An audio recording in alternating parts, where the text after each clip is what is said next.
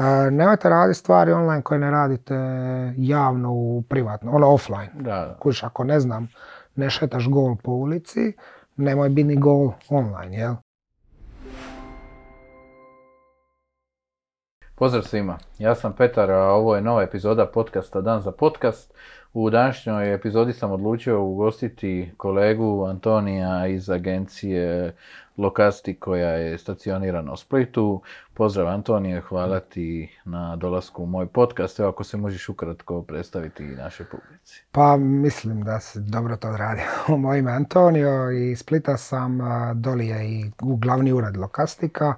Na tržištu smo 11 godina, specijalizirani za razvoj custom softvera, web mobile uglavnom. U Hrvatskoj od poznatijih klijenata, ne znam, radimo sa A1, Tomijem, radili smo s PBZ-om, RBA, itd., itd., Atlantic Grupa, ne znam, sa dosta velikim klijentima. Većinom izvozimo svoje usluge, tako da tu radimo isto s nekakvim startupima do nekakvih enterprise e, proizvođača automobila i tako dalje. Odlično, zvuči jako egzotično. 11 Pa godina. zanimljivo je. Da, koliko vas je sada u E, firmi? 29. 29, ajde E, još da, malo prije sam 30. brojao, zato Da, znam. zaokružiš to na 30. Pa 30, da. da, bit će 30 uskoro. 29, 99, da, super, super. Ovaj, daj mi reci ovako, nekakvi počeci agencije 2011 versus sada, koliko su se stvari promijenile, koliko Drastično. teže ili lakše, zanima me neko, nekako Pa, tumačenje. drugačiji su izazovi. Znači, tada 2011. izazov je bio što nije postojalo nekako tržište kao što je danas. Znači, danas naći klijenta nije problem. Danas je puno teže naći resurse za odradi projekt, jel? znači zapo- zaposliti nove ljude, zadržati stare itd. Tako da mislim da su drugačiji izazovi. To je, to je najveća razlika. 2011. kad smo mi počimali je bila kriza, tako da ono, nije mogao biti gori trenutak za početi nešto svoje. Nismo imali nešto puno za riskirat. Mislim šta možeš izgubiti, završavaš tek faks, živiš s roditeljima, stvarno nije bio nekakav rizik, da se ne lažemo, ali je bio izazov, je li mlad si, ne znaš i učiš s vremenom, i da stvari malo pomalo počnu rast, pa se ti izazovi mijenjaju, dolaze veći ozbiljniji klijenti, veći budžeti naravno, na kraju neovisno, ono, nisi ti jedini koji je bitan tu, nego imaš ljude koji se zaposlija, koji ovise o tebi, tako da se promijene nekako pravila igre. Ajde kad ste već dotaknuli ljudi, tržište rada u Hrvatskoj, kako ti se čini sad? Isto koji svagdje. U stvari što te prekidam. Ono dosta često pitaju ljudi misle da je to samo u Hrvatskoj. To je zapravo svagdje tako. Kod odete u Berlin, London, Amsterdam, New York, svagdje je isto. Jednostavno, tržište na kojem mi svi radimo, nekako digitalno tržište ili internet, ili ne znam kako uopće nazvat, e, ide puno brže naprijed nego što se kadar može educirati. Jednostavno, to je jako teško promijeniti. Baš sam imao nedavno jednu raspravu u Splitu, kroz, u smislu kroz neke edukacije, kroz, može se napraviti pomak i dalje je to sve puno sporije od tržišta. I mislim da jednostavno nećemo tako brzo riješiti taj problem da imamo dovoljno radne snage na tržištu da se sve potrebe zadovolje. Dobro, a daj mi reci vi kao lokastik, ono, ili imate nekakav HR, što radite po pitanju djelatnika, imate nekakav sustav, ako mi možeš malo ispričati kako vi pristupate svemu. Pa znači mi trenutno smo u fazi baš formiranja zasebnog HR-a, za sada to nismo imali, znači kolegica Ana i ja smo uglavnom to hendlali. Sad je nekakav plan da sam maknem skroz iz toga i da se oko kolegica stvori nekakav, nazovimo to HR odjel. Kako hendlamo? Pa dosta pričamo s ljudima, to nam je dosta bitno, da dobivamo feedback od njih i naravno pokušavamo i mi dati njima feedback u smislu ako nešto ne valja, šta bi trebalo popraviti, ako nešto dobro to pohvaliti. trudimo se držati da plaće odgovaraju tržišnim uvjetima, da tu ne zaostajemo, ako možemo biti ispred toga, zašto ne. E, I naravno sve što dobijemo feedback da mi loše radimo pokušavamo implementirati u, u nekakav bolji radni odnos. Jel? A primjećuješ li možda na tržištu da se događa da se često daju nerealne plaće juniorima? Mislim, kad kažem nerealne, tržište će definirati svoje, ali... Pa, to, u- mislim točno to što se rekao. Mislim da će tržište uvijek odradi svoje. Znači, tržište, tržište će korigirati. Ako neko ima preniske plaće, e, jednostavno neće opstati na tržištu. Ako neko ima možda previsoke ve- veće nego što, što može priuštiti sebi, također neće opstati. Tako da nekakva sredina će se uvijek naći ono što zapravo je tržišno prihvatljivo. Nerealno je relativan pojam, ono šta je nerealno. Možda je, ne znam, nama u lokastiku nešto nerealno, što je nekom drugom realno, možda je obrnuto. jel? Mislim da svak tu treba gledati svoje mogućnosti i unutar svojih mogućnosti isto tako e, plaća svoje ljude, jel? mislim plaća svoje ljude. Zna di su mu mogućnosti, šta može, šta ne može, ajmo tako reći. A da, daj mi reci, e, tko su ljudi u Lokastiku? Znam da imate dizajnere, developere, ako možeš malo koje tehnologije radite? Pa zapravo ono što je stvar, zašto Lokastik zapravo još uvijek mala firma, mislim mala je, mala smo firma, zašto mi imamo jako puno vanjskih suradnika. Kad, mis- kad kažem vanjskih suradnika ne mislim samo na individualca, mislim i na druge firme, tako da ono surađujemo, ne znam, sa 5-6 firmi sigurno, tako da zapravo pokrivamo i širok spektar tehnologija. Ajmo reći ono što je core Lokastika je nekakav na backendu primarno PHP a, i Node.js sada sve više i više, ali recimo sa nekim, za neke klijente imamo i backend na Javi. Na frontendu radimo isključivo React u zadnje vrijeme, radili smo prije Angular, ali smo se malo odmakli od toga i na mobilu radimo ili React Native Ionic ili Native mobilne aplikacije. I dosta, dosta vremena i resursa u tom procesu posvećujemo user experience. Dosta nam je brzo i perf- kako nam rade aplikacije, koliko brzo, koliko je usability sama aplikacija dobar, tako da pazimo na te stvari. Super, super. E, vidio sam da radite i Symfony. E, Jesmo, Symfony radimo ono, mislim da smo bili možda prva firma u Hrvatskoj koja radila zašto Symfony. baš Symfony, zašto ne nešto drugo? A to je neki moj background. Da, da, da. Zašto? Zato što moj nekakav freelance početak je PHP develop. Znači nekakve skripte, nešto, pa su tu došli neki mali poslovi, pa sam složio nekakav svoj CMS, pa smo to nas par kolega čak održavali, to je bio nekakav mali framework. S vremenom shvatiš da to nije održivo. Ne možeš održavati framework i raditi nekakve produkte za klijente jer nemaš vremena, em ti se ne da. Em postoje puno pametniji ljudi od tebe koji, ili grupe ljudi koji to rade. I onda sam ja krenuo zapravo istraživati što i kako je dobro u nekakvom svijetu PHP frameworka, tad ih je bilo 6, 7, 8, ne znam koliko dobrih, hajmo to pod navodnike reći. Međutim, Symfony 1.4 je tad postoja, koji ostaje već nekakav trag. Ja sam imao par kolega koji su radili Symfony 1.4, a Symfony 2 je bio u najavi. I u to se vrijeme smo dobili jedan projekt, čak mislim iz eh, Srbije, ako se ne varam, nije uopće bitno, koji je bio na Symfony 1.4. Tako se nekako, reći, zvijezde posložile i mi smo krenuli u, mislim ja tada, koji sam bio jedini backend, jedini developer praktički u firmi, sam krenuo raditi Symfony i sva, moram, shvatio sam da mi je život puno lakši, da je super framework, puno sam naučio kroz to, krenule su prve konferencije gdje sam predavao, pričao o Symfony itd. I to je počelo donositi klijente i dalje je to ono, samo raslo.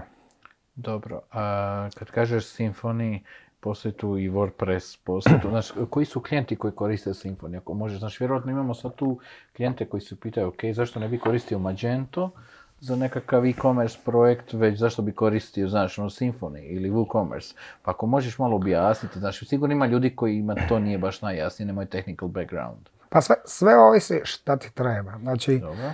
Nama ako dođe klijent koji treba neki content web, mi ćemo ga vrlo vjerojatno sugerirati da uzme WordPress. Znači, nama WordPress isto nije stran. Jel? Da. Ako, ne znam, radimo lokastik web, ono, prezentacijski web za, za agenciju, to će biti WordPress, nećemo sigurno kuckat sami custom Symfony web. Međutim, ako dođe jedan Tomi, koji treba full custom stvari, mi ćemo to raditi na Symfony, jer smo tu se osjećamo kao doma. Doduše i postoji Silius, što je nekakav e-commerce framework na Symfoniju, koji ćemo iskoristiti kao nekakvu podlogu, pa ćemo mi to dalje nadograđivati. Jer jednostavno imamo tu ekspertizu, možemo to odraditi. Ista stvar ako neko koristi Node.js, savršeno ista stvar. Zapravo ono što mi pokušavamo u Lokastiku napraviti, to je da ne budemo robovi nekakvog steka, nego da za produkt koji radimo nađemo najbolje rješenje. I ako mi vidimo da za PHP nešto ne valja, jer ne znam, treba nam XY neka druga stvar, nije bitno, mi ćemo naći nekog vanjskog ili unutar firme nekog koji ima ekspertizu da iskoristimo nešto drugo. Tipa, ne znam, glupa je usporedba, ali ono, ako je Node.js za nešto bolji, zašto ne bi napravili to u Node.js? Ne volimo hajpove, ne volimo hype tehnologije, ne volimo ono zalijetat se, ali ono volimo znati šta nam je pravi alat za, za neki problem koji nađemo. Ajde, kad si već spomenuo Tomi, Tomi Webshop, prvo čestitke na projektu, vjerujem da je bilo dosta izazovno. Pa je. Pa ću te malo pitati više o tom projektu i svakako ćemo našoj publici pokazati kako izgleda sve skupa. E, daj mi reci, koliko je trajala izrada tog projekta, to me zanima. Koliko je proizvoda, ako se smije, znači ono što mi smiješ reći, koliko je proizvoda tu u pitanju? Pa ovako, znači, razvoj još uvijek traje. To, je, oni, to su jedni od onih projekata koji nikad ne završavaju. Znači tu uvijek ima novih featura, uvijek ima novih integracija, uvijek ima poboljšanja, uvijek ima i nekih bugova koje treba ispraviti. Znači mi imamo full dediciran tim koji radi isključivo na, na tom i proizvodu. Nekakva idejna je, mi smo sa, na projektu počeli raditi u prvom lockdownu e, i nekakav MVP koji je bila mini mobilna aplikacija, znači da možeš naručiti i pokupiti e, stvari u nekom od tomi dućana je bila gotova za nekih 5 do 6 tjedana, bliže 5 nego 6. Wow, pa to je A to je bilo ono, stvarno, amo to napraviti da to ima. Međutim, nismo išli u neki jaki release s tim i oni nisu išli u jaki marketing gdje se čeka web. Onda je tu došlo hrpa feature tako da se to malo sve odgodilo. E, I sad u zadnje vrijeme, ajmo reći, je puno veći fokus na promociji proizvoda. Gledaj, možete vi napraviti najbolji web shop na svijetu, ako ne ulažete u marketing to neće funkcionirati. Tako da nekako strateški i oni su sada više ušli u to, dok je u početku ono i korona i traženje i sve ostalo, puno se tu smjerova gledalo. E, radimo već dvi, skoro dvi i pol godine na tome sad već. I to je baš ogroman projekt. Mislim, Zašto je ogroman, da objasniš u publici što je pa gledaj, pita se koliko ima proizvoda.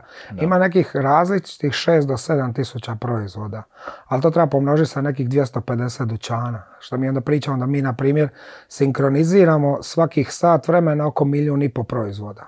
Znači cijene, raspoloživo sve i to se izvršava ispod 3 minuta, ako se ne varam. Znači doslovno ono, imaju sad tu razno razna pravila. Ako nešto u dućanu padne ispod XY komada, nemoj više na web itd. Onda recimo imamo 3-4 tipa dostave. Jedan je da pokupiš na lokaciji, jedan je normalna to mi dostava, drugi je glovo dostava i nešto što će biti brza dostava. Znači da ti sad naručiš i da za sat vremena ti spiza dođe u ured doma di večer. Plus naravno skedželano i sve ostalo. To nema ni konzum. Pa nema, da. Mislim po nekim featurima, sad glupo mi uspoređivati, jer ja sam tu malo... Dobro, to mi je sub- jedino, znaš, to mi je ono jedino što znam da je ovako E, usporedivo. Pa, ajmo reći da smo mi taj konzum prilično prekopali. Mhm. I ono, glupo mi se uspoređivati, kažem, dosta sam subjektivan ali tu. nemamo drugu referentnu E, ali trudili smo se neke stvari popraviti, neke stvari konzum puno bolje radi još uvijek, Mhm. ali mislim da trenutno u Hrvatskoj jedino što ide prema tome da konkurira konzumu je to mi. Da, super. A daj mi reci koliko vam je bilo izazov spojiti se na ERP, znači na sva ta skladišta. Radili smo na jednom projektu u kontri, pa znam koliko je izazov, na puno manje je jedinica bilo Pa. Nama ti je to nekakva ekspertiza. Mi smo toga odradili jako puno. Integracija sa ERP-ovima, integracija s vanjskim API-ima. I zapravo tu jako dobro znamo posložiti arhitekturu. Tako da mi smo imali promjenu ERP-a sad nedavno. To još, još uvijek nije skroz promijenjena unutar Tomija koja je nama bila trivialna zamjena. Znači drugi API ili nekakav naš middle layer odrađuje sve što treba odraditi. Jel? A, ali izazov, gledaj, mi smo s to morali spajati na kase. Znači order koji dođe ide na kasu, pa imaš razno razne. Nema uvijek rest API-a i ono lijepe dokumentacije. Pa imaš e, Glovo koji nema dobar API, da budemo iskreni. Pa imaš loyalty sustav koji je i offline i online. Znači dos- dosta je tu bilo izazova, ali moram reći da smo i s njihove strane imali super tehnički tim koji je pomogao, pogotovo u najtežim trenucima. Ćao Stefan. Znači imaju E, baš interno svoje... Imaju, znači pa daj, pa mora takav, mislim, tako velika firma mora imati svoju IT službu, to je ne, ne ovaj, neupitno. A i kad imaš tako neku podršku s te strane, neke stvari je puno lakše, lakše odraditi. I u dosta slučajeva su i poslušali naše kritike, savjete i ostalo, tako da je ono, s te strane bilo lako. Da je lagan projekt, ono, ne mogu reći, ali je zanimljivo. Gle, nije dosadno, to je najbitnije. A nekakvi posebni feature koje ste razvili na tome, ako možeš ih istaknuti, ok, spomenuo si. Pa, c- cijeli checkout projekt, proces ti je tipa zanimljiv feature. Znači, koje probleme imaš? Imaš problem da nemaš sve iste proizvode na istoj lokaciji. Znači ti prvo odabereš lokaciju i ti odabereš nekakvu svoju shopping ovu košaricu. Jel? Onda je stvar da e, prilikom tog checkouta nekih proizvoda može nestati. I mi ne možemo kontrolirati šta se dešava u, u dućanu. Onda kako to iskrenulati prema korisniku? Da li ćemo ga pustiti u nekim slučajevima ili ćemo mu javiti nekakvu notifikaciju, sugerirati sličan proizvod? Recimo jedna stvar. Druga, druga stvar je banalna, recimo e, osoba koja slaže tvoju košaricu u, u dućanu ima točno priorderanu listu kako je dućan složen. i print je malo sužen da stane na tipa 1 A4 papir u većini slučajeva, a ne na 2, 3, 5. Sad se to par, sad možda pitaš zašto. Zato što firma kod to mi printa jako puno i dolazi jako puno ordera i ako ti ne znam imaš 2000 ordera buban dnevno, ti trošiš 2000 papira više. Znači na puta 30 dana dolazimo do nekakve uštese. Imaš te neke mini tweakove koje smo i mi s vremenom ono, učili, implementirali, dorađivali. Jel? Razno razne push notifikacije u razno raznim situacijama. Onda integracija ta njihova s loyaltijem gdje ti praktički sad imaš ono, na mobitelu sve što ti treba, svoj pregled, svoje pregled svoje povijesti kupovine, koliko si bodova zaradio, možeš to sa offline karticom dobiti, možeš samo s mobitelom i itd. itd. Mislim, ne znam, što ti god padne na pamet, vjerojatno smo napravili.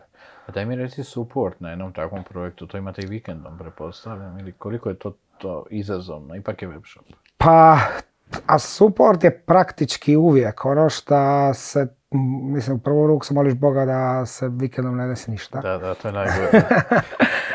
Onda često možeš imati krive pretpostavke. Recimo, kad i u koje vrijeme će biti e, mlad je još projekt. Iako na temelju nekih drugih brojeva istraživanja radiš neke pretpostavke kad će biti najveći promet. Jel? Da, da, da. Ali ajmo reći, e, opet arhitektura, opet nekakav DevOps koji odigra svoju ulogu, koji dobro postavi sustav, pa si koliko toliko bulletproof. Ako vidimo da se neke greške ponavljaju, probamo software, naravno bug popraviti, ali ako nešto vidimo da nije dovoljno automatizirano, već puno manualnog rada mm za, e, zahtijeva, probamo to doraditi, popraviti da se može poklikati u adminu itd. Ali ono što je jako bitno naglasiti sa poslovne strane e, bilo koji webshop. Često se ljudi varaju, ne, ne pričam sad o tome, pričam o bilo kojem webshopu, da im treba samo implementirati webshop. Tu je priča tek počela. Znači, od marketinga, od customer support, od nekog ko će odgovara mailove do nekog ko će se javljati na pozive. Zapravo tu je pravi posao. Jer ako vama dođe dostava i nešto je krivo napravila, i vi, ne znam, glovo tipa dostavlja nešto za Tomi. Ako se desi nekakav incident ili nekakva greška, kriv je Tomi. Bez obzira što Tomi nema utjecaj na tog glovo dostavljača. I tu je ono di customer success team ili customer support team kogod mora odraditi ili telefon ili email, dobro se ispričati, dati neku kompenzaciju ili nešto slično. Ja. Tako svašta se tu može desiti nešto je teško utjecati, ali zapravo mislim da je to jedan od najboljih, zapravo da je to jedan od najbitnijih dijelova imati dobar customer support u pozadini koji hendla klijente. Jer mi sa dev strane mi ne hendlamo klijente, mi omogućujemo da oni rade svoj posao, zapravo sve ostalo što se dešava je teži dio posla, ja bih rekao. Tako da recimo mi kad smo implementirali, kad smo releasali prvi MVP, čak i ja i Marko i još par kolega, mi smo svi nezavisno otišli u dućan testirati flow i napravili feedback za klijenta. Gle, ovo ne valja, ovo valja, ovo trebate popraviti itd. Tako da ono, to je dio isto QA koji nije standardan, ono, klikam na mobitel. Zanimljivo. A, daj mi reci dizajn, koliko mi možeš pričati o tome ili je to više za kolege dizajner? Pa mislim... Je, je li to kompleksno bilo? Kako ste pa, pristupali tome? Gle, u, u e-commerce postoji, znači u svemu. Ja, mi sad radimo jedan malo veći mm, booking, treba kako god hoćeš projekt, postoje uvijek nekakvi paterni. Znači u svakom, zato web malo je dosadan jer svi webovi počeli izgledati isto. Ja. Web Pa je web shop, da mislim, znaš, ono, imaš košaricu, imaš prvi korak adresu, plati, mail i to je to. Jel? Onda neko ide eksperimentirati s nečim pa shvati da to ne radi jer su useri naučili koristiti drugačije ili ne znam, booking sajtovi svi su počeli izgledati kao Airbnb jer ljudi to znaju koristiti. Jel? Tako da imaš neke paterne koje znaš da rade, uvijek malo izađeš van okvira do, ili s kopijem ili s nečim da vidiš možeš li malo više doda ljude i zapravo ono što je po meni u bilo kojem projektu koji kreće, znači često mi pričamo na konferencijama, a usporili smo po milisekunde, dobili smo, mislim je Amazon naš, nije baš webshop koji ima 20 ordera mjesečno, njemu ta milisekunda ne znači ništa. Njemu je najbitnije da proces radi od točke A do točke B i da je to lako za korisnika. Milisekunda, vjeruj mi, lab testiranje na 1000 usera mjesečno, to nema smisla raditi. Tako da zapravo imaš paterne i ono, imamo Marka koji ima ogroman osjećaj i za prostor i za usere i user experience, voli nekad malo izaći iz okvira, ali i dalje ono pratit će šta, rad, ono, šta funkcionira za klijenta. Tako da sad u ovoj nekoj fazi se možemo više igrati, puno je veći broj posjeta, znamo kako se useri ponašaju i sad možeš dorađivati stvari. U početku je, kažemo, napraviti što jednostavnije za usera da shvati sve te radnje. Znači, ono, moraš mu ostavljati poruke da nauči, gle, izaberi prvo poslovnicu, zato što prema tome ti prilagođavamo ponudu, jer ako nekog artikla nema u tom dućanu, a ti ga želiš doći pokupiti, ne može se to desiti u jednom danu. I onda malo pomalo kad se useri naviknu, počneš se malo više igrati. A imam jedno pitanje, zato je možda ti znaš. Imamo često tu raspravu s kolegama, dizajnerima i tako dalje. E, guest opcija u checkout procesu, znači ono često bude to sad podijeljeno. Imaš guest, imaš Facebook, Google, ali ono što sam ja vidio nekakva istraživanja i sve da guest opcija u stvari je sada ključna. Koliko je to iz tog nekog tvog... Mislim, to gubiš lojality, taj dio. Ovisi o industriji. Dobro. Znači, kod autovulkanizera guest opcija ti je sve.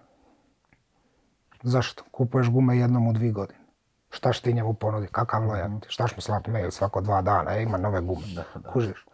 Kod Tomija ti želiš taj email mhm. jer imaš stalno neke ponude, imaš nešto što možeš prilagoditi s njim. Na kraju krajeva pita se za feature. Imamo šeranu košaricu. Ti, cura žena, možete podijeliti košaricu, poklikati jedan kupi i odradi. Jel?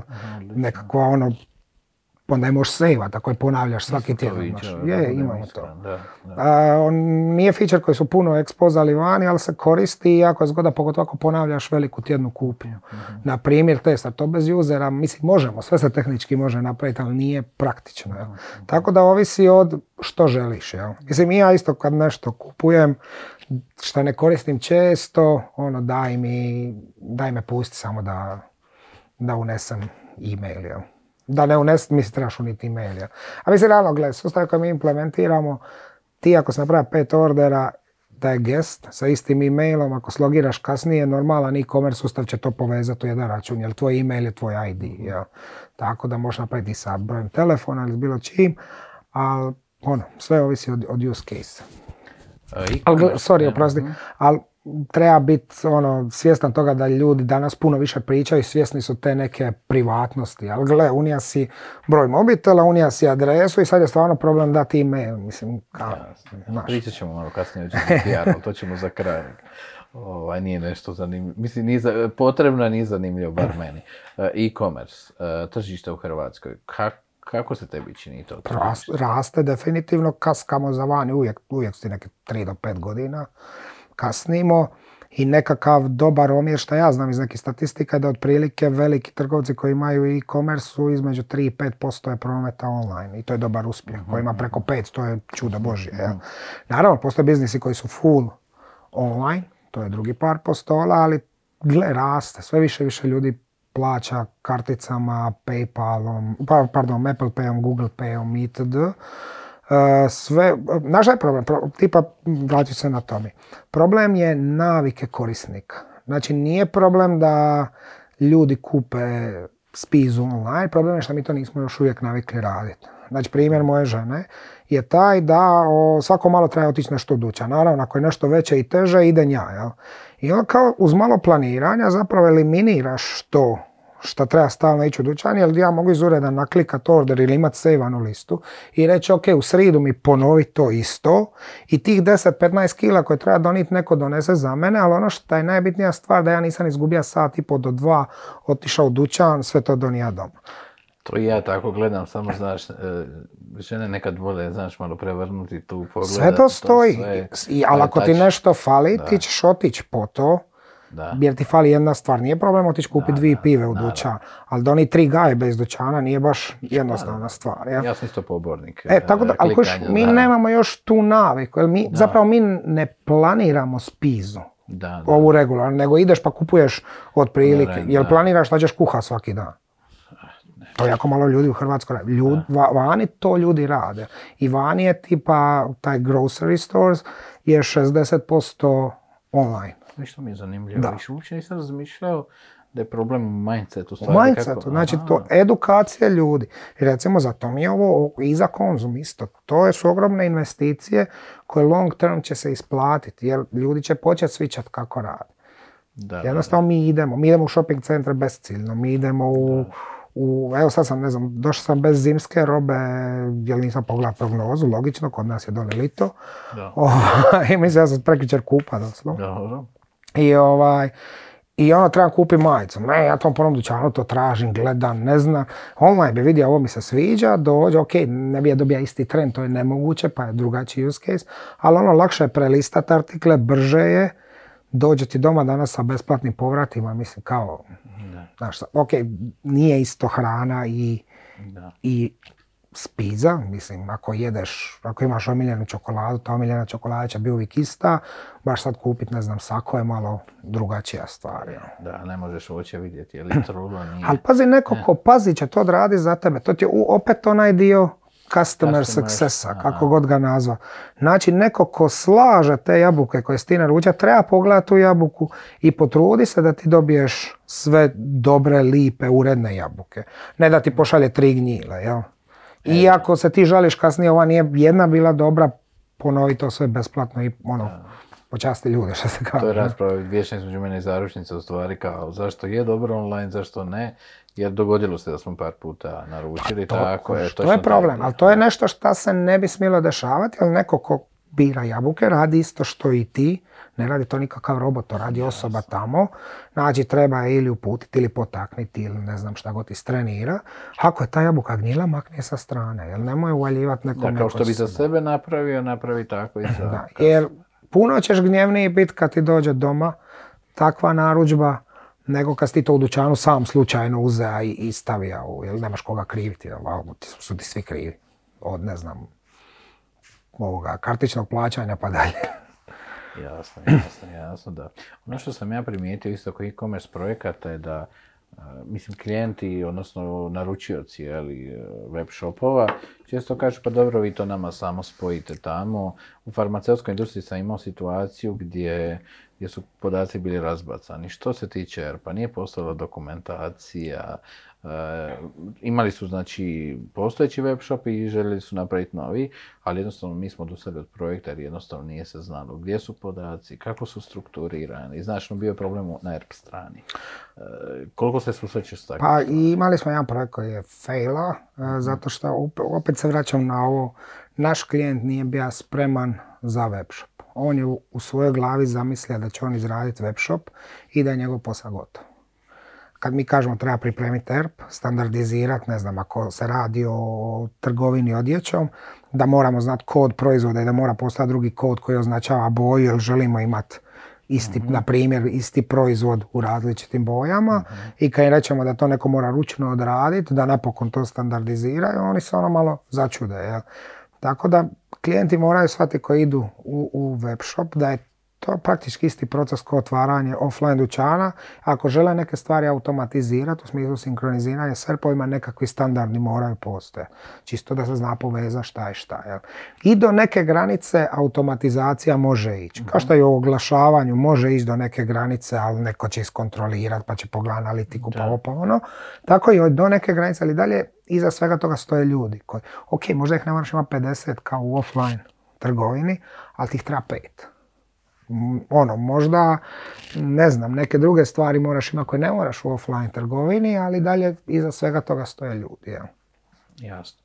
Jeste spajali e, možda nešto kao GLS, DPD i slično? znači, jer uspijevate to automatizirati Jesmo. do S- kraja? Pa opet ovisi i o našim klijentima. Aha, Znači imamo klijenta gdje smo to skroz automatizirali. Oni samo isprintaju zalipe i kurirska služba dođe pokupi paket sa pulta, već se zna di stoje. I imamo klijente koji ono i dalje to ručno ispisuju. Tako da sve ovisi, mislim, ovisi nešto i o budžetima. Tako da ono nije. Ovako, koliko košta za krenuti u jedan web shop? Mislim, znam da je jako nezahvalno pitanje, ali znaš ono basic da imaš integriran Corvus ili VSPay, da imaš znači, nekakav dostavu po nekakvim parametrima osnovnim. Pa gledaj, ne, nemam ti odgovor na to pitanje. Mislim, ja sad tu mogu bubni 100.000 eura. Po meni ispod 100.000 eura ozbiljan webshop stvarno ne znam kako bi ga napravio.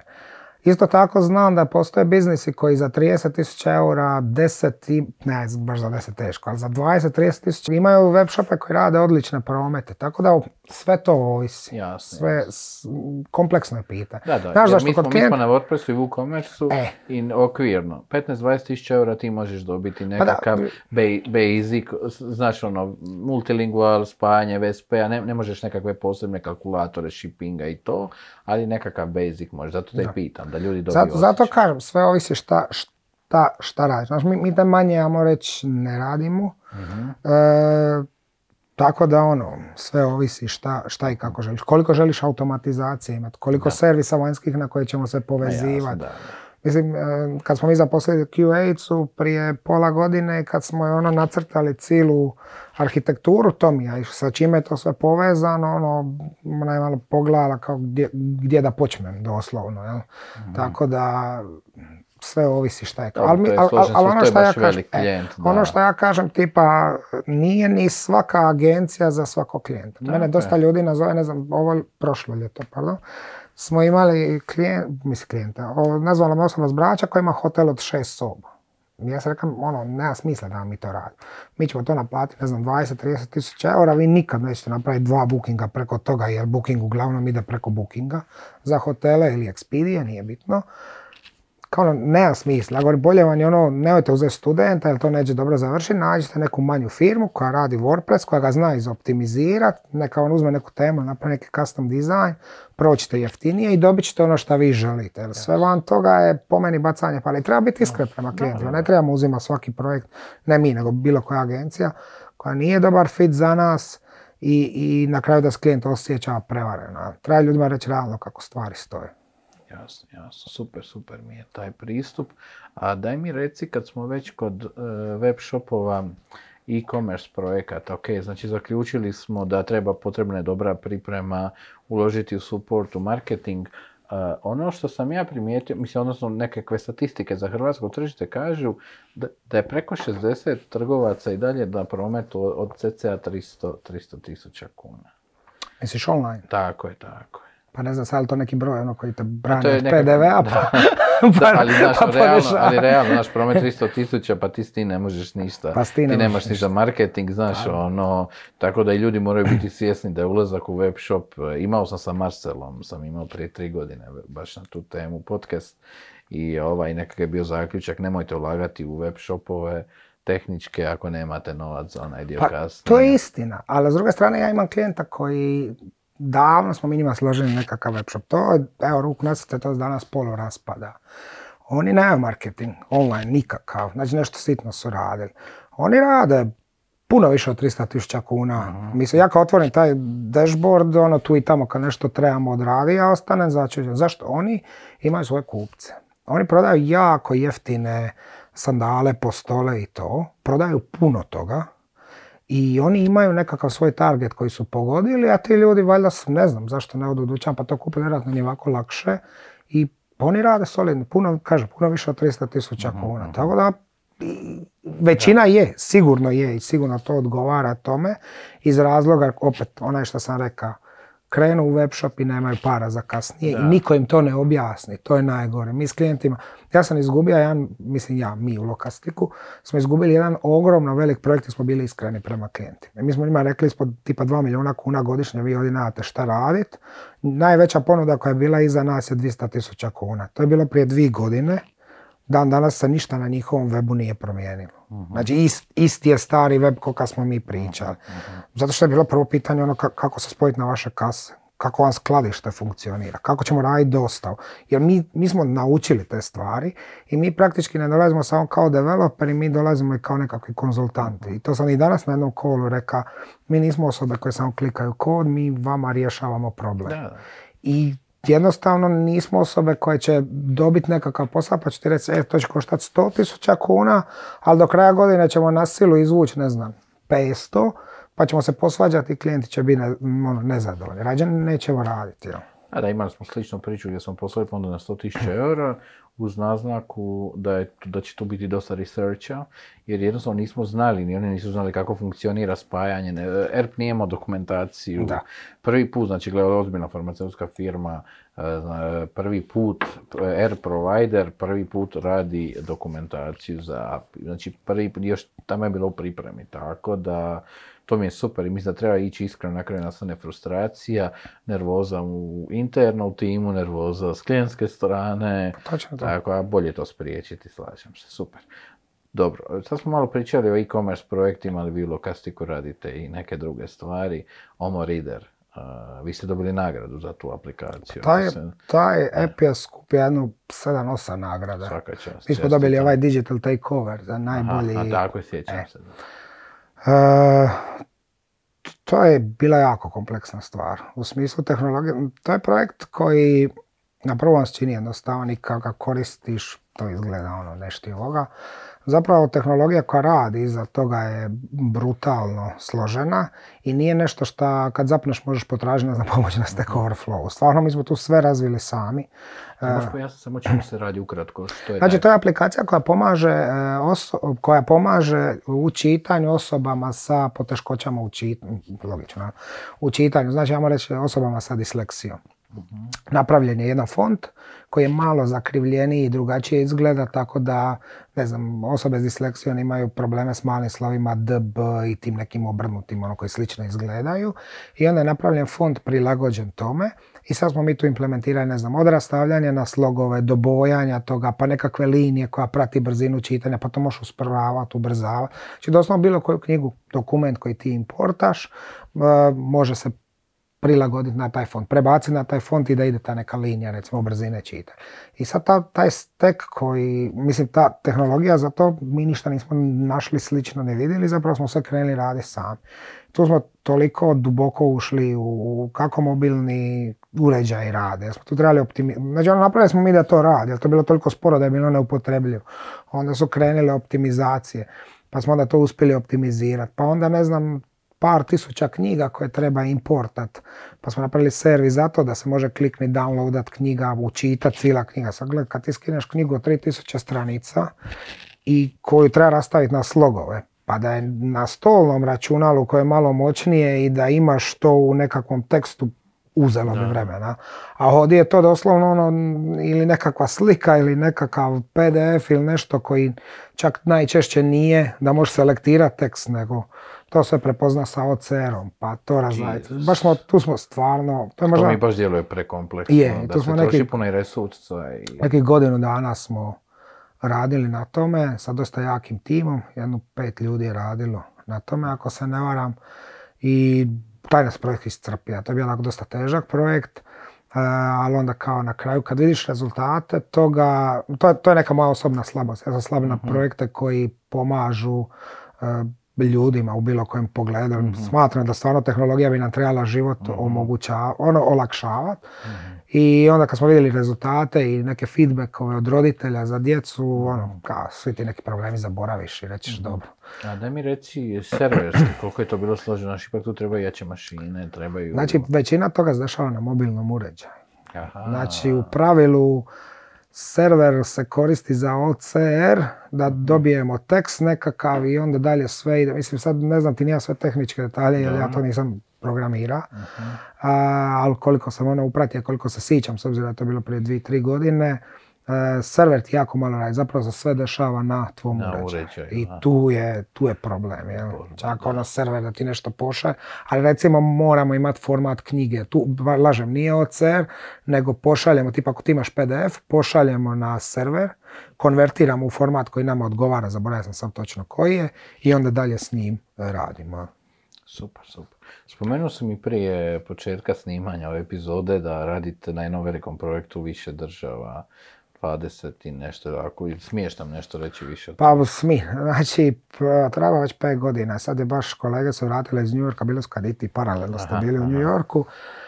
E, fascinantno za taj projekt je znači da ga e, radi se o GFNY ticketing sustavu koji sad već prerasta ticketing, nije to samo ticketing.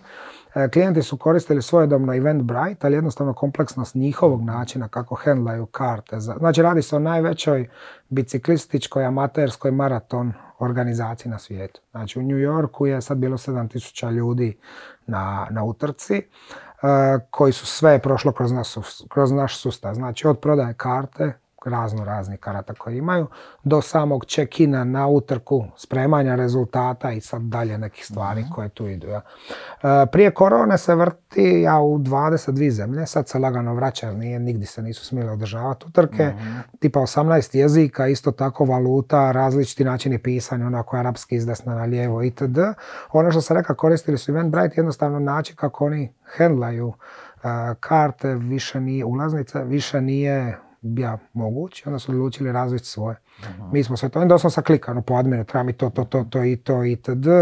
Dobiju sve što im treba i radi, radimo dalje, ima backlog je ogroman i ide, to je to. Ajde, super, baš te pita neka pitanja, zanima me kako je raditi sa Amerikancima, pošto i mi radimo u kontri, pa ono, znam da to malo specifično tržište. To, su, to je New York based, je li tako? Da, ovo je New York based, da. da. Dobro, je li ima izazova tu vremenska zona minus Pa gle, vremenska zona ne. E, ponekad malo razlike u kulturi ima. I recimo sad smo, u biti naši ljudi su na to navikli, radimo dosta s Amerikancima, znači njima je to sve biznis. I nema emocija. I konjima ono dum dum dum dum, e, nema odmah nema brzo. Nekad, nekad izgledaju malo onako agresivni, bar ono što sam to, ja. E. Nama europljanima onako nešto dosta rude, kako bi se reklo, jeli. Ovaj, ali da to pokušam svojim firmu reći, ne, oni su samo takvi i ono djeluju neka bezosjećajni, znaš, ono i to. Dok je recimo radimo s ekipom iz Londona, to ti je sve ono polite, znaš, e. ono, fino, sve, znaš, kod ovih nema nikakvih dodataka, ono, sve. ne, oni su, znaš, ono, lajkabilni su i samo peglaju, peglaju, peglaju. E. Sad ako ti imaš ljude koji to ne razume, ti ljudi će brzo izgoriti na projekt. Znači, njima je najnormalnije, oni nešto kažeš, ti kažeš ne i to je to. Kao, ok, ne možeš, oni su probali, jel? E, nama ok, nemamo nekih problema, ali kažem ono s vremenom kroz godine smo naučili da je to za njih samo biznis, nema previše emocija, uvijek će pokušati dobiti više za svoj lovac, što je, svaki klijent de facto. I ono, moramo znati reći ne, povući ručnu i to je to. Tako da ono... Jasno, jasno. Dobro, ne možemo spožati. Da, da, i dolar je još sad... pa je, i dolar je narasta, dobro, ne možemo se baš veseliti do dolara uz sve ostalo, ali, ali ok, kažem, ne možemo se, ne možemo. I recimo još jednu stvar zaboravim napraviti, taj sustav je izgrađen cijeli tako da podržava franšizno poslovanje. Sad, to nije sustav koji ima, ne znam, milijardu posjeta u satu, imamo i takve e-commerce sustave, ali, ali ovaj, ne milijardu karikiram da ne bi me poslije neko razapea, ovaj, ali, ali je kompleksna biznis logika. Znači sve to je Kako to izračuna? Pa ti paymenti, pa provizije, pa to je tipa specifikacija kako se printa broj na utrci je na pet ili šest stranica bilo. Oh my da, tako da ono, iza svega postoji ogromna logika. Da, da, da, super. daj mi, e, malo reći više o svojim putovanjima. Sjećam se ono, ja ne znam, ja znam osobu, ajde, koja je toliko išla po konferencijama u inozemstvu, e, pa ti si stalno bio, ti si po četiri mjeseca, ako se ne varam, bio na Pa 2018. 19. sam bio tako nešto, ne, ne, ne ono bez prestanka, ali u pravilu svako dva, tri dana sam negdje Mislim, dobro, korona je stala, mislim stala, pod navodnike, ja sam ajde u, Americi malo sam imao na customsima, malo dva sata čekanja, ali inače bilo ok, se vraćaš opet. Pa vraćam se, bio sam u Beogradu prošle godine, evo predaj na debagu za dva, tri dana, e, vraćam se, zanimaju me druge teme i ono, develop, ja, ja više ne developam, mislim već sa neko vrijeme, tako da mislim developam za neki svoj hobi, jel, onako mi nešto zanimljivo napravit ću i zavijam neki drugi startup i šta guramo tu uskočim.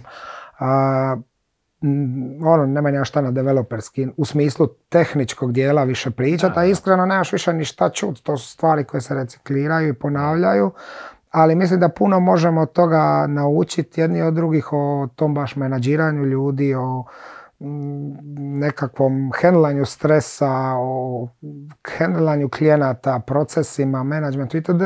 I ono teme, teme sve više zanimaju. Ali i prodajnosti ti gore, koliko ja znam, mislim vama taj minuli rad i sve to tvoje Pa gore donosi je. danas e, Je. e, poslove, to su i konekcije i... A to ja kažem ljudima koji idu na konferencije, evo sad, smo, sad sam, bio sam u organizaciji Blog Splita i par novih ljudi, rekao, ljudi iskoristite ovo za upozna ljude. Predavanje će biti na YouTube. Mislim, nije isto slušati na. YouTube i u savršenom onom venju, ali tu ti je, ne znam, 500 ljudi koji su sad tu, neće biti za tjedan dana, to na YouTube će biti i za mjesec, i za dva, i za tri. Da. Upoznaj se, nećete postati prijatelji prvu konferenciju, ako nastaviš ići, vidit ćete se na drugoj, na trećoj, pa ćete izaći van, izaćete na večeru, počet ćete se družiti i to tako ide. Naravno, ako ti treba nešto u životu, pozvat ćeš nekoga ko- koga smatraš prijateljem, pa možda poslije bude ti klijent, ne znam, agencija, šta god. Tako da ono, sve funkcionira. Ali dalje vjeruješ u taj offline i... Pa definitivno, online je... Online, ja sam odradio dvije online konferencije, prestao sam to raditi. To nema, samo te istrpi, nema nikakvog feedbacka, nema ništa, pričaš sam, znači doslovno snimiš se, ovdje bar ja i ti pričam. Da, da, da. Kužiš, pa će biti na YouTube, pa će to neko gledat, tamo ništa, pričaš sam sa sobom, zatvoriš laptop i stojiš i gledaš ono.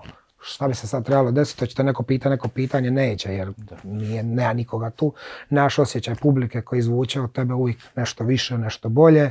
Nemaš putovanja koja je ono osobno obožavan i te konferencije su nas odvele, ne znam, od Mauriciusa do, do Majamija i Kube, tako da ono, Genijalno. Prošli smo, baš smo se naputovali, upoznali milijun ljudi, na kraju krajeva i kad fali projekata imaš ogromnu bazu prijatelja, poznanika, ljudi s konfi koji kad se javiš drugačije, jel te, Jel te znaju i nekakav autoritet, priča si o tome nešto. Mhm. Tako da ono.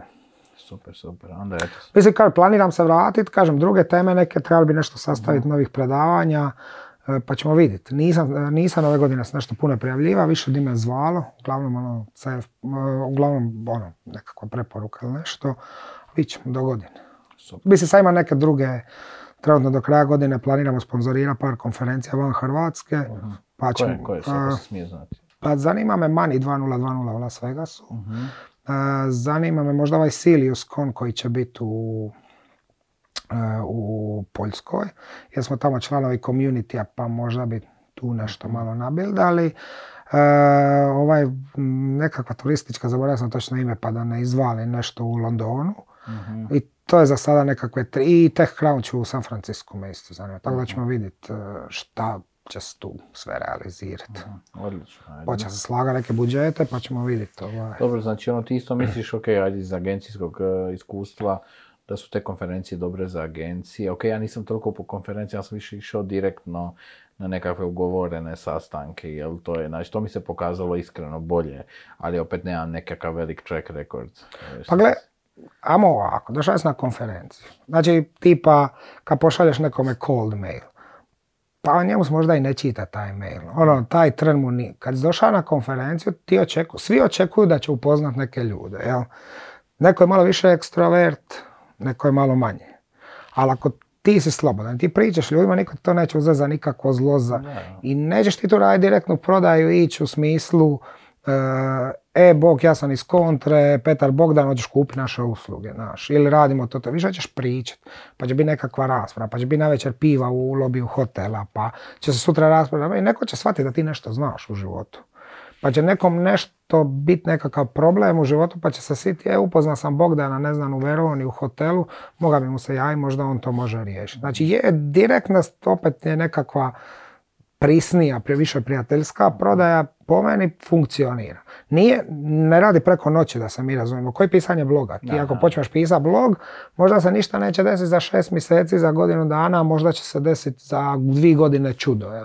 Tako i ovdje. Ja isto kad sam prvi put predavao u Veroni, ono, tresa sam se na, na stage slušaju me ljudi od kojih sam ja učio, ne znam, programira po GitHubu i slično i sad ja njima nešto predajem. Jel? Onda druga, treća konferencija, onda već postaneš prijatelj s njima. Onda je meni ono bilo super kad bi nešto zapeo, mogu poslati mail, mogu poslati, ne znam, privatnu poruku, oni će mi uvijek odgovoriti, jer kad znamo se. I to, i to, ista stvar je i obrnuto, da se razumijemo, nije, ne ono samo uzimat, nego nešto treba i, i davati, jel, nazad u E, to je to, da. A, odlično, odlično. Ajde, baš mi je drago da, da, da misliš isto što i ja, to je da neka dobra kombinacija online i offline ima smisla, ali ljudi misle da će online stvarati odnose u biznisu, to je po meni pogrešno. To je Pa jako- mi, mi smo, mi smo dobili, mi smo krenuli s nekim, evo, recimo i u Londonu smo krenuli raditi s nekim firmama online, i onda, ali tek kad smo se upoznali offline, to se Drugačije. proširila suradnja Drugačije. kad smo sjeli, pojeli, tako da nekako vjerujem da to, da to stvaranje odnosa ipak da je offline bitan. Pa pazi, pogotovo ako radiš long term s klijentima. Mi sad stvarno imamo par klijenata s kojima radimo pet plus godina već.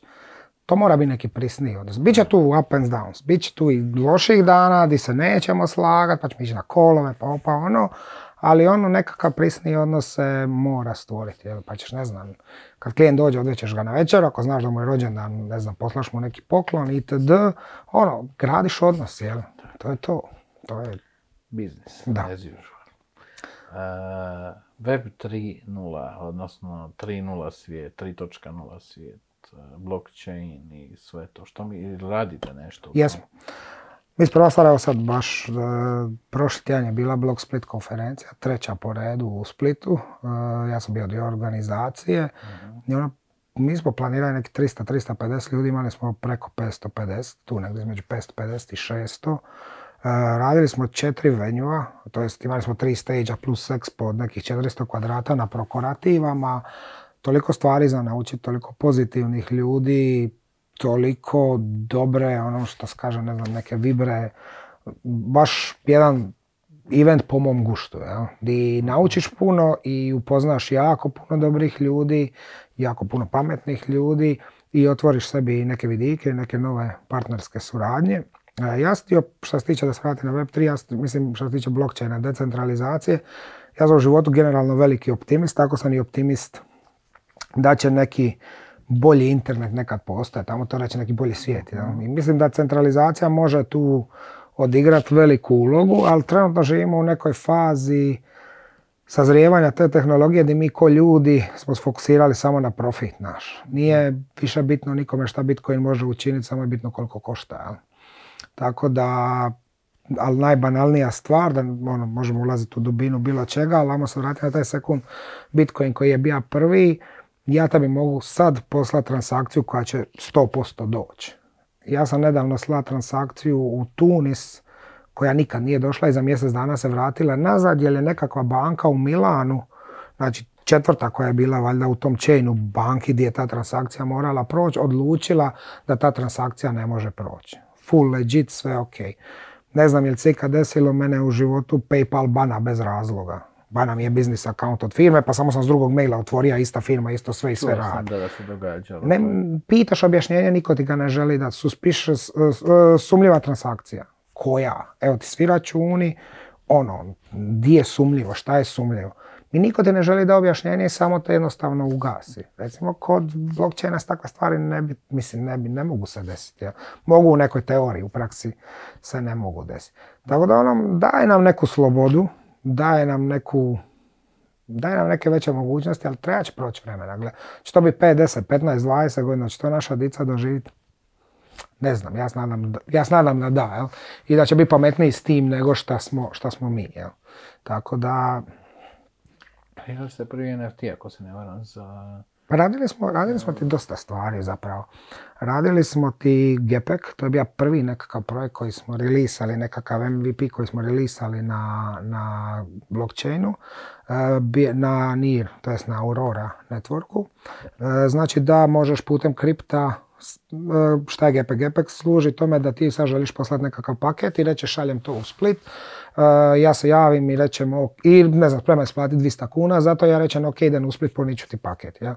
Mi smo to napravili na blockchainu, znači kreira se nekakav ugovor između mene i tebe, mi ga potpišemo i onda ugovor prati stadije shipmenta. Ti rečeš, ok, preuzeo sam, ja rečem, je, preuzeo si i znači da je shipping krenija. jel? Ti rečeš deliverano je, ja rečem je deliverano je i ti pokupiš svoj reward, jel, koji je neki dogovoreni iznos. Um, da sad ne pričam puno detalja, mislim da, da će o Gepeku se još čitat.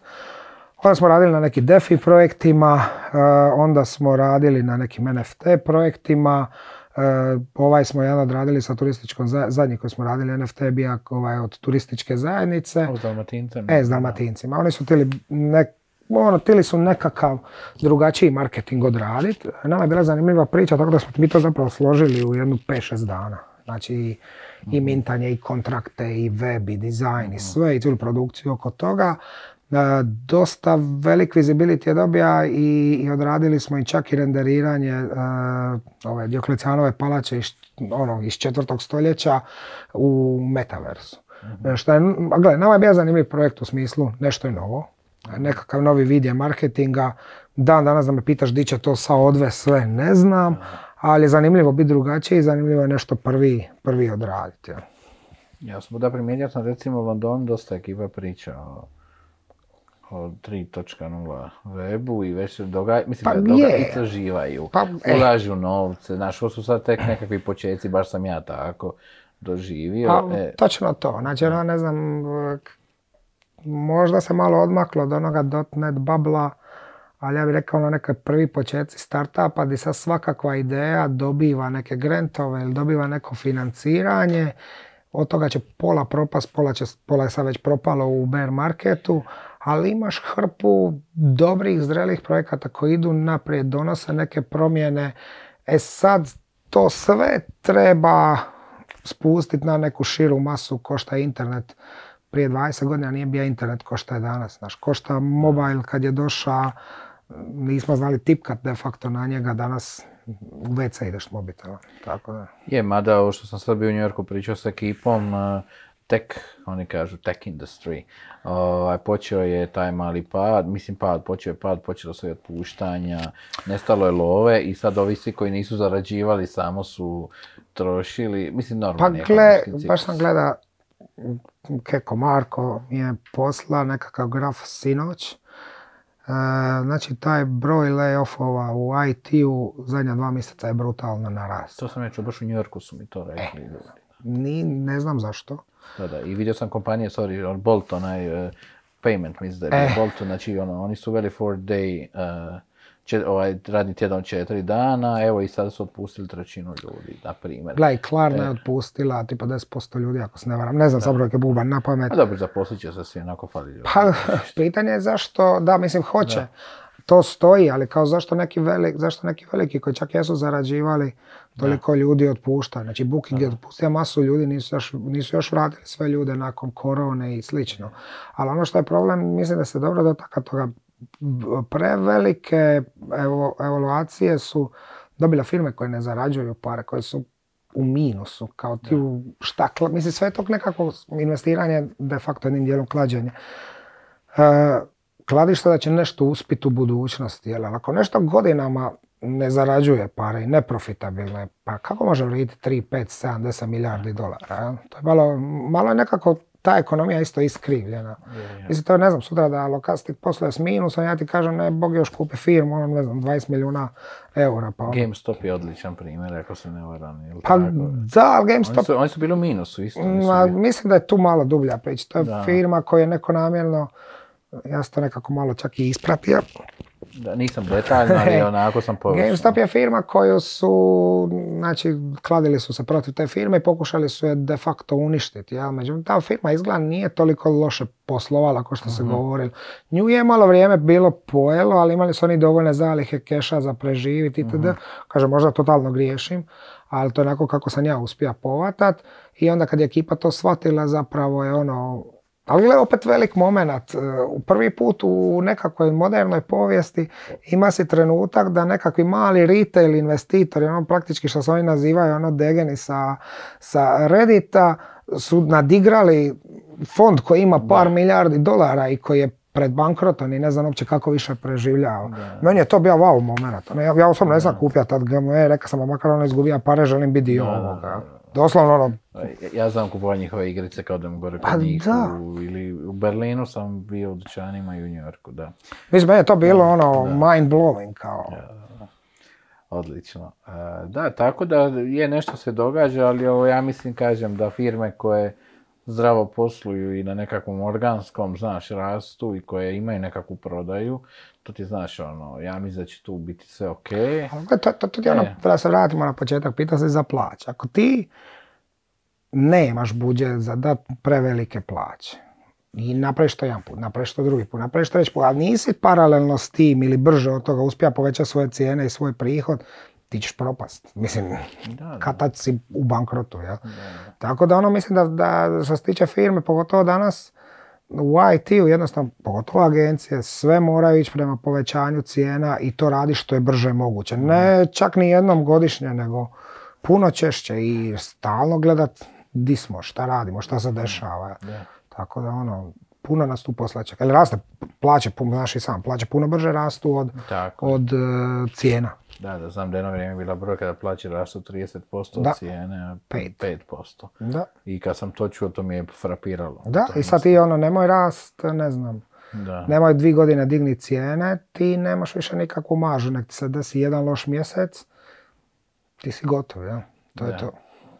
A zašto na kraju krajeva svi, svi u Hrvatskoj težimo izvozu? Jer možemo puno veće cijene postići Da, pa to sam ja je isto sad vidio.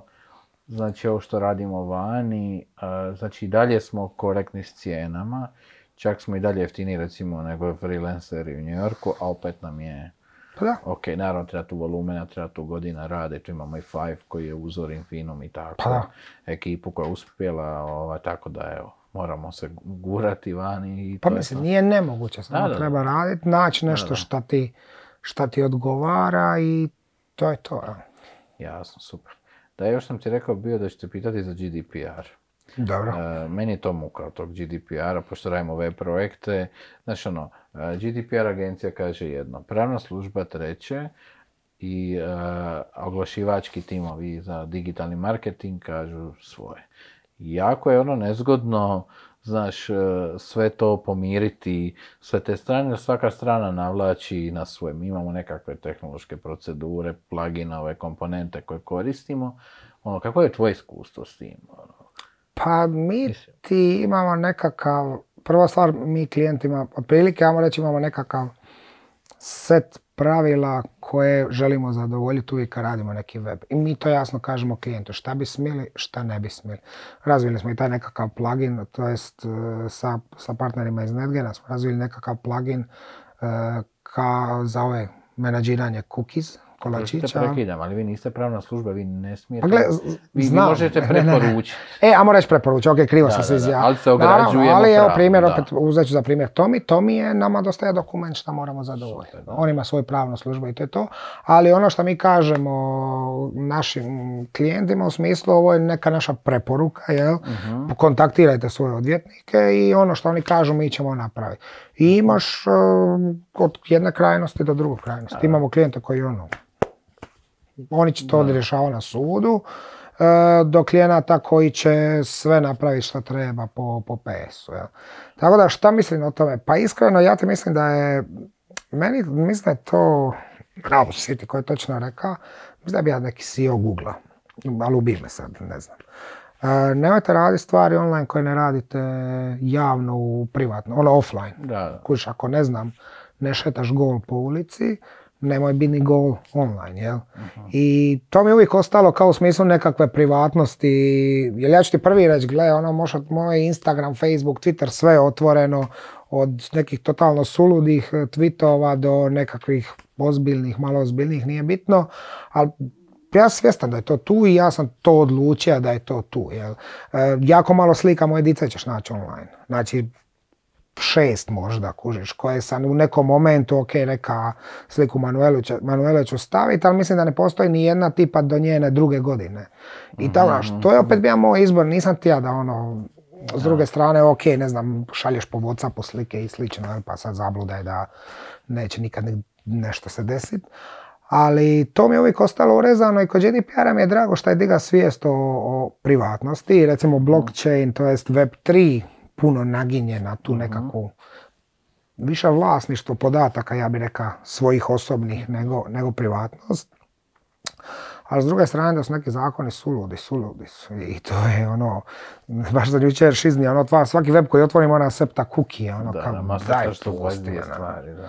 Ali al kažem, treba imati svijest o privatnosti, treba educirati ljude, jer šta ljudi sve stavljaju online i koliko ne svaćaju da je to sve zapravo javno i dostupno, e, to je nerealno. Znači ljudi uopće nemaju percepciju šta rade. Tako da, taj mi je dio dobar. Je li dobro u praksi izvedeno? Mislim da ne, ali to je, evo sad je danas u, sutra je treba ići ovi natječaj najbrži prst, jel? Pa kad se masu ljudi pobunilo, oni su ga Za ukinuli. što je to bilo? To je sad bilo za... Za inovaciju proizvoda, ako se ne varam. I svi su naravno, ono, da prostiš, napizdili se oko tog najbržeg prsta i onda su to ukinuli. A to je opet ta birokracija koja stvari radi krivo. Da, da, ja. Dakle, Meni to nema smisla, iskreno. Kako, kako, kako najbrži prst može garantirati bilo kakvu kvalitetu, ono, šta, u stresu si ti hosan i... Da, da. Znaš kako je bilo prije kad se slalo poštom? Onda mi je ono otišao u poštu i nađeš dobru tetu, tamo kupiš joj čokoladu i zamoliš je da stavi 80000 i to je to. Da, da. Jer kako će ona došlo nas 15? Svi žele 8000, znaš. I snalaziš se i to je to. Tako je ovo s najbržim prstom. Mislim, to nema smisla. Ako imaš dobar projekt i ako je on dobro ocijenjen, daj najboljima. Nije nikakav problem. Jel? Samo što ono, ja bih rekao sve dobro naprave na krivi način. Tako GDPR je dobar, samo je birokratski loše implementira. Zašto? Zato što neko ko vjerojatno nikad nije vidio web oglašavanje, ništa je to implementira. Evo. To je to. Zanimljivo. A, budućnost, lokasti, gdje vidiš firmu dalje? Pa, loka, plan je da lokastik raste. Znači, mi smo dugo, dugo, kažem, tu- mi imamo tih dosta vanjskih partnera, tako da naš nekakav resursi s kojima raspolažemo su puno veći od tih 30 ljudi. Plan je rast. E, Plan je jedan dio firme još više usmjeriti u taj web 3. E, I ono što nam je super trenutno dobro je da naši klijenti rastu. Znači tu se nismo dotakli jednog projekta iz Švicarske koji radimo, koji baš brutalno raste. Znači u zadnjih, evo ove godine su mislim 60 ili 70 ljudi zaposlili samo u logistici.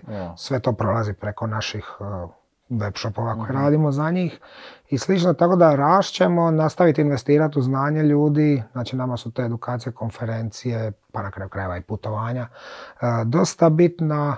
Uh, zapošljavamo ljude već od prije korone remote, tako da ćemo to nešto nastaviti gurat. Možda otvorimo ured u Zagrebu, to je isto nešto o čemu trenutno pričamo. Pa ćemo vidjeti gdje će nas to sve, sve odvesti. Volje, ono, ja bih volio sad sljedećih 5-6 još, mislim, moj nekakav osobni cilj je da dođemo do nekih 40 ljudi. Mislim, meni, meni taj broj ljudi je da, kužiš. Čisto je to ono u smislu nekakvog rasta ili nečega. E, mislim da ćemo doći do nekih 40 ljudi ove godine. Ćemo nešto pojačavati interni marketing, sigurno ćemo HR pojačati. Development treba definitivno Over, već znači sada. povećati. Pa je, ali fur- firma ne može funkcionirati bez Jasno, overheada, znaš. A želiš, e, ne znam, nekakav, nazovi talent acquisition, ako želiš rast u broju developera, treba ih neko i naći. Ili ono, biti dovoljno jak brand, što mislim da danas svaka IT firma je dobar brand za sebe da da privučeš ljude, ono, kako se istakne, ne znam, kad neko kaže ono koje per koji imaš u firmi, a imamo sve koji svi ostali, mislim, ka šta više napraviti, znaš, ono. Tako da, to je neki smjer, pa ćemo vidjeti. Pojačati sales, to je nekakvi sljedeći korak. Kad posložimo malo sa HR-om, vjerojatno ćemo interni sales slagat. Tako da u biti nekakav plan da ja što više stvari maknem sa sebe. Super, Ostaje mi još taj sales, tako da neki tim bi tu volio se tapirat. E, I vidit ćemo. Mislim, ono fokus je uvijek zapadna Europa i Amerika.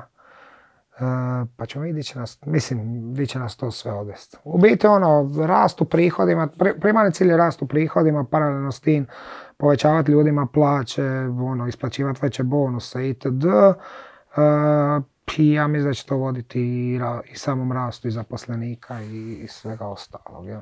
Super, evo ja ti želim puno sreće u narednom puno. periodu i da što više toga delegiraš za sebe, da imate što veće profitabilnosti, da možete dovesti još, da možete ljudima omogućiti još bolje uvjete i vjerujem da nam je to svima nekakav Pa je, cilj. Da, da tako je smo da svi- industriji da nam to treba biti cilj. Da smo svi sretni i zadovoljni. Mislim, bez, bez, bez dobrih, sretnih ljudi, pa nemaš ništa, realno. On doslovno, to je to kao, sve se svede na kraju na to i, i to je to. U biti, ono kao, poanta, ako misliš išta odraditi, trebaju ti dobri, sretni, pametni ljudi i onda je nebo granica.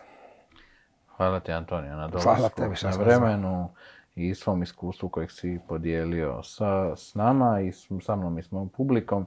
Ja vjerujem da bi mogli pričati još satima, ali evo, imamo i neke druge obveze, a i tko će nas gledati tri sata? Večer. E, ja sam Petar, a vi ste gledali i slušali novu epizodu podcasta Dan za podcast. Ukoliko vam se svidio ovaj sadržaj, pretplatite se na moj YouTube kanal kako bi dobivali informacije o svim budućim epizodama koje ću objavljivati.